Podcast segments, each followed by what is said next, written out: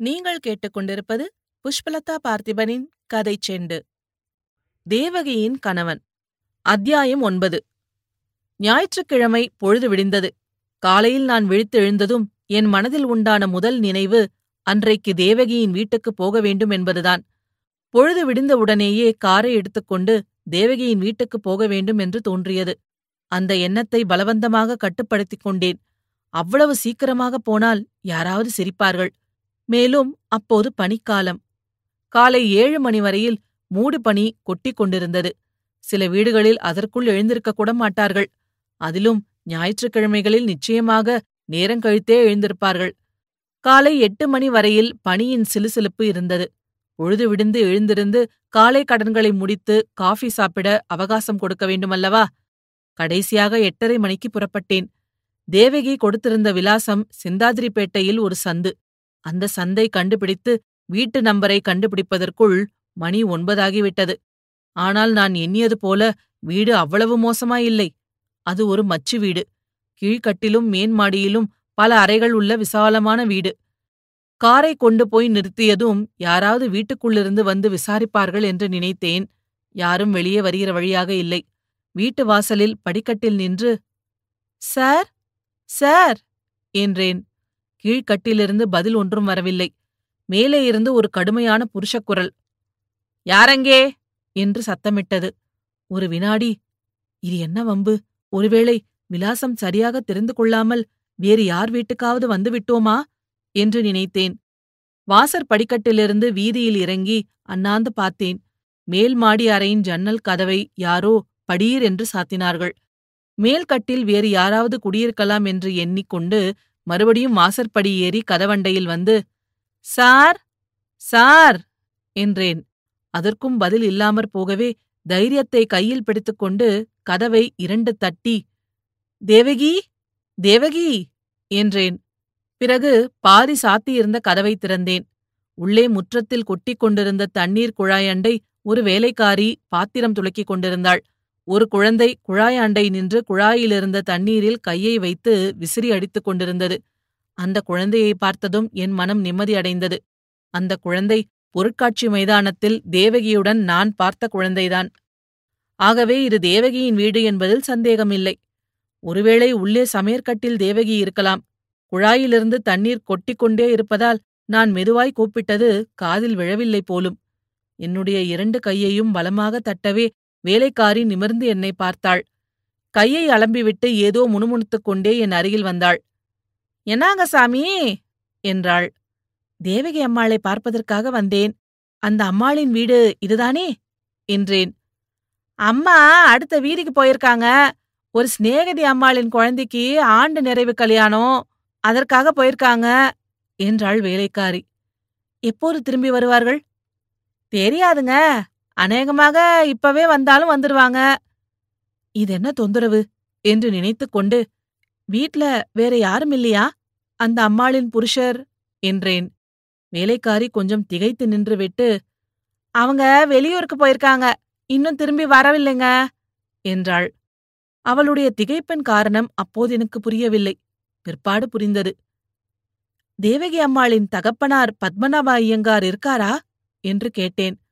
அவர் இருக்காரு. அதோ அந்த கேமரா அறையில எட்டி பாருங்க என்று சொல்லிவிட்டு வேலைக்காரி தன்னுடைய வேலையை பார்ப்பதற்கு போய்விட்டாள். வேலைக்காரி சுட்டிக்காட்டிய அறையின் கதவு சாத்தியிருந்தது. சற்று நேரம் உட்கார்ந்திருக்கலாம் என்றால் ஒரு பெஞ்சியோ நாற்காலியோ ஒன்றும் கிடையாது. மேலும் அந்த வேலைக்காரி காமரா உள்ளுக்குள் எட்டி பார்க்க சொன்னதன் அர்த்தம் என்ன? அந்த அறை ஜன்னலின் கீழ்ப்பாதி கதவுகள் சாத்தியிருந்தன. அருகில் சென்று மேற்பகுதி வழியாக எட்டி பார்த்தேன். உள்ளே நான் பார்த்த காட்சி ஒரு நிமிஷம் என்னை பிரமிக்கும்படி செய்துவிட்டது. ஒரு வயதான மனிதர் அந்த அறையின் சுவர் ஓரமாக தலைகீழாக நின்று கொண்டிருந்தார். அவருடைய தலையை ஒரு தலையணையில் வைத்துக் கொண்டிருந்தார். கால்களை சுவர் மீது சாத்தியிருந்தார். மிகவும் சங்கடப்பட்டுக் கொண்டு நின்றார் என்பது தெளிவாயிருந்தது. ஆனால் அவருடைய முகம் எனக்கு தெரியவில்லை. எனினும் அவர் ஹெட்மாஸ்டர் பத்மநாப ஐயங்காராக இருக்கலாம் என்று தோன்றியது. முகத்தை பார்த்தால் நிச்சயமாய் சொல்லிவிடலாம். ஆயினும் தலைகீழாக நின்று கொண்டிருந்தவரிடம் எப்படி பேசுவது? ஜன்னல் ஓரமாகவே நின்று காத்துக் கொண்டிருந்தேன். ஒரு நிமிஷத்துக்கெல்லாம் அந்த மனிதரின் கால்கள் கீழே வந்தன. அவர் எழுந்து நின்றார். அறைக்குள் மங்கலான வெளிச்சமே இருந்த போதிலும் அவர் பத்மநாப ஐயங்கார்தான் என்பது தெரிந்துவிட்டது. இதுதான் சமயம் என்று. சார் சார் என்றேன். ஐயங்கார் என் பக்கம் சட்டென்று திரும்பி பார்த்து கடுகடுப்பான முகத்துடன் யாரது? சுத்த நியூசன்ஸ். இந்த வீட்டில் ஒரு நிமிஷமாவது பிரைவசி என்பதே கிடையாது என்றார். மன்னிக்க வேண்டும் சார் நான்தான் உங்கள் பழைய மாணாக்கன் கிச்சாமி. என்னை ஞாபகம் இல்லையா? என்றேன். உடனே ஹெட்மாஸ்டரின் முகம் மலர்ந்தது. அடடே! டே டே நம்ம தண்டாங்கோர கிச்சாமியா? வா வா! தேவிகை கூட சொன்னாள் நீ வருவாய் என்று. நான் தான் மறந்துவிட்டேன் வா உள்ளே வா என்று சொல்லிக் கொண்டே வந்து அறையின் கதவை திறந்தார். உள்ளே போனதும் தானும் உட்கார்ந்து என்னையும் ஒரு நாற்காலியில் உட்காரச் சொன்னார். மூக்கு கண்ணாடியை போட்டுக்கொண்டு என்னை நன்றாய் உற்று பார்த்துவிட்டு ஆமா நீ கிச்சாமிதான் ஆனால் எப்படி மாறிப் போயிருக்கிறாய்? ஷர்ட்டு கோட்டு கையில ரிஸ்ட் வாட்சு பையில பார்க்கர் பேனா எல்லாம் பிரமாதமா இருக்கிறதே. வாசலில் நிக்கிற கார் கூட உன்னுடையதுதானாக்கும் ஜோரான ஸ்டூடி பேக்கர் கார் அல்லவா? தேவகி சொன்னது சரிதான். நல்ல பணம் சம்பாதிச்சிட்ட போல இருக்கிறது எல்லாம் பெருமாளுடைய அருள். ரொம்ப சந்தோஷம். ஆனாலும் எப்படி மாறிப் போயிருக்கிறாய்? என்னுடைய ஸ்டூடெண்ட் கிச்சாமி நீதான் என்று நம்புவதே கஷ்டமாய்தான் இருக்கிறது. இப்போது எங்கே இருக்க? என்ன செய்யற?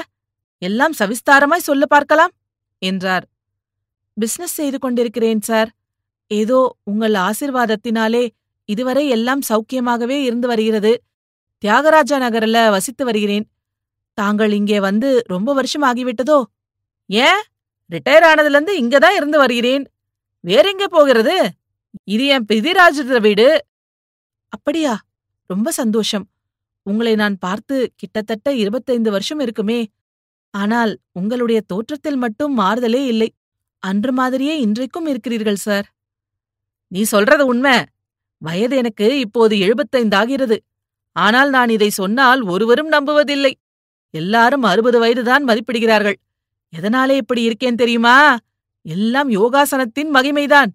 நீ வருகிறபோது கூட ஆசனம்தான் செய்து கொண்டிருந்தேன். நீ வேணுமானால் பாரு நான் நூறு வயது இருக்கப் போகிறேன். நான் சுரம் தலைவலி என்று படுத்து இன்றைக்கு வருஷம் பதினைந்தாக போகிறது. எந்த வருஷத்துல சார்? நீங்கள் ரிட்டையர் ஆனீர்கள்? ரிட்டையர் ஆன வரையில் தண்டாங்கோரையில்தான் ஹெட்மாஸ்டரா இருந்தீர்களா ஆமா கிட்டா ஆமா. வேறெங்கே நான் போகிறது? தண்டாங்கொறையில அந்த நாட்களை நினைத்தாலே எனக்கு சந்தோஷமா இருக்கிறது. அதுவும் நீங்கள் எல்லாம் படித்துக் கொண்டிருந்த போது எப்பேற்பட்ட நல்ல செட். நீங்கள் எவ்வளவு சிரத்தையாய் படித்தீர்கள். உபாதியாயர்களிடம் எவ்வளவு மரியாதையாயிருந்தீர்கள் இந்த காலத்து பிள்ளைகள் அடியோடு கெட்டுப் போய் விட்டார்கள் படிக்கிறதில்ல பரீட்சை பேப்பர் திருட பாக்கறது அப்படி திருடி பரீட்சை பேப்பர் முழுவதும் தெரிந்திருந்தாலும் பரீட்சையில சரியாக பதில் எழுதி மார்க் வாங்க முடியறதில்ல இந்த காலத்து மாணாக்கர்கள் ரொம்ப ரொம்ப மட்டமானவர்கள்.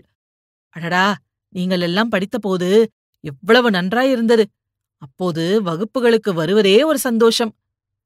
எனக்கு கூட அந்த நாட்களை நினைத்து பார்த்தால் எவ்வளவோ சந்தோஷமாயிருக்கிறது சார். உங்களிடம் படித்த பிறகு வேறு யாரிடமும் படிக்க நான் இஷ்டப்படவில்லை. ஆமாம் ஆமாம். நீ டிரான்ஸ்ஃபர் சர்டிபிகேட் வாங்கிக் கொள்ள கூட வரவில்லை. பாவம். உன்னை வீணாக. அதனால் என்ன சார்? ஒன்றும் குறைவில்லை. அப்படியே படிப்பை விட்டுவிட்டு போய் பிசினஸ் துறையில் சேர்ந்ததினாலேதான் இன்றைக்கு நான் நன்றாயிருக்கின்றேன் என்னுடைய ஆபீஸில் எனக்கு கீழே முப்பது கிராஜுவேட்டுகள் குமாஸ்தா வேலை பார்க்கிறார்கள் சார் ரொம்ப சந்தோஷம். நான் ஆதியிலிருந்து என் கீழ் படித்த மாணாக்கர்களுக்கெல்லாம் இததான் சொல்லிக் கொண்டிருந்தேன். உத்தியோகம் உத்தியோகம் என்று ஆளாய் பறக்காதீர்கள்.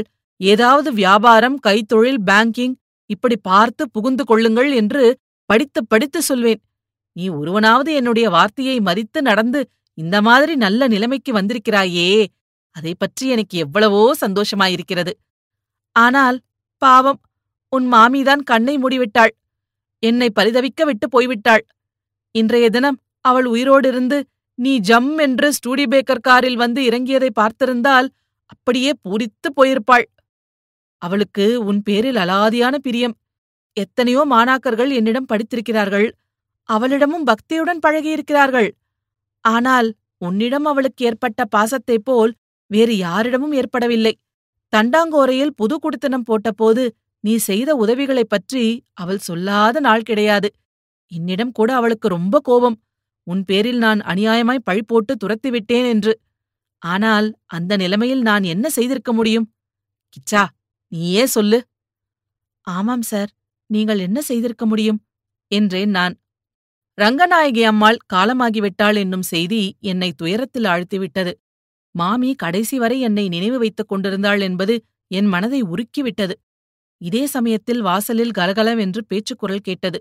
அடுத்த நிமிஷம் தேவகி தன்னுடைய மூத்த குழந்தைகள் இருவருடனும் வீட்டுக்குள்ளே வந்தாள். என்னை பார்த்ததும் ஓஹோ கிட்டாவா? வாசலில் நிற்கும் மோட்டார் கார் உங்களுடையதுதானா? யாருடையதோ என்று பார்த்தேன். நீங்கள் இன்றைக்கு வருகிறதாக சொன்னதையே மறந்து போய்விட்டேன். நல்ல வேளை ஆண்டு நிறைவு நடந்த வீட்டில் சாப்பிட்டு விட்டுதான் போக வேண்டும் என்று வற்புறுத்தியும் தட்டிக் கழித்துவிட்டு வந்தேனே. அதுவே நல்லதாய் போயிற்று என்றாள். ஸ்திரீகளின் சபல சித்தத்தைப் பற்றி என்னவென்று சொல்வது? இன்றைக்கு என்னை அவள்தான் வரும்படி சொன்னாள். ஆனால் நானே வருகின்றேன் என்று சொன்னதாக இப்போது சொல்கிறாள். அது மட்டுமல்லாமல் என்னை வர சொல்லிவிட்டு அதை அடியோடு மறந்தும் போய்விட்டாள். நானோ மூன்று நாலு நாளாய் கனவிலே கூட அதே நினைவாய் இருந்தேன். நன்றாயிருக்கிறதல்லவா கதை? இதுபோல பல சுவாரஸ்யமான கதைகளைக் கேட்க கதை செண்டு சேனலை மறக்காம லைக் பண்ணுங்க கமெண்ட் பண்ணுங்க ஷேர் பண்ணுங்க சப்ஸ்கிரைப் பண்ணுங்க. நன்றி.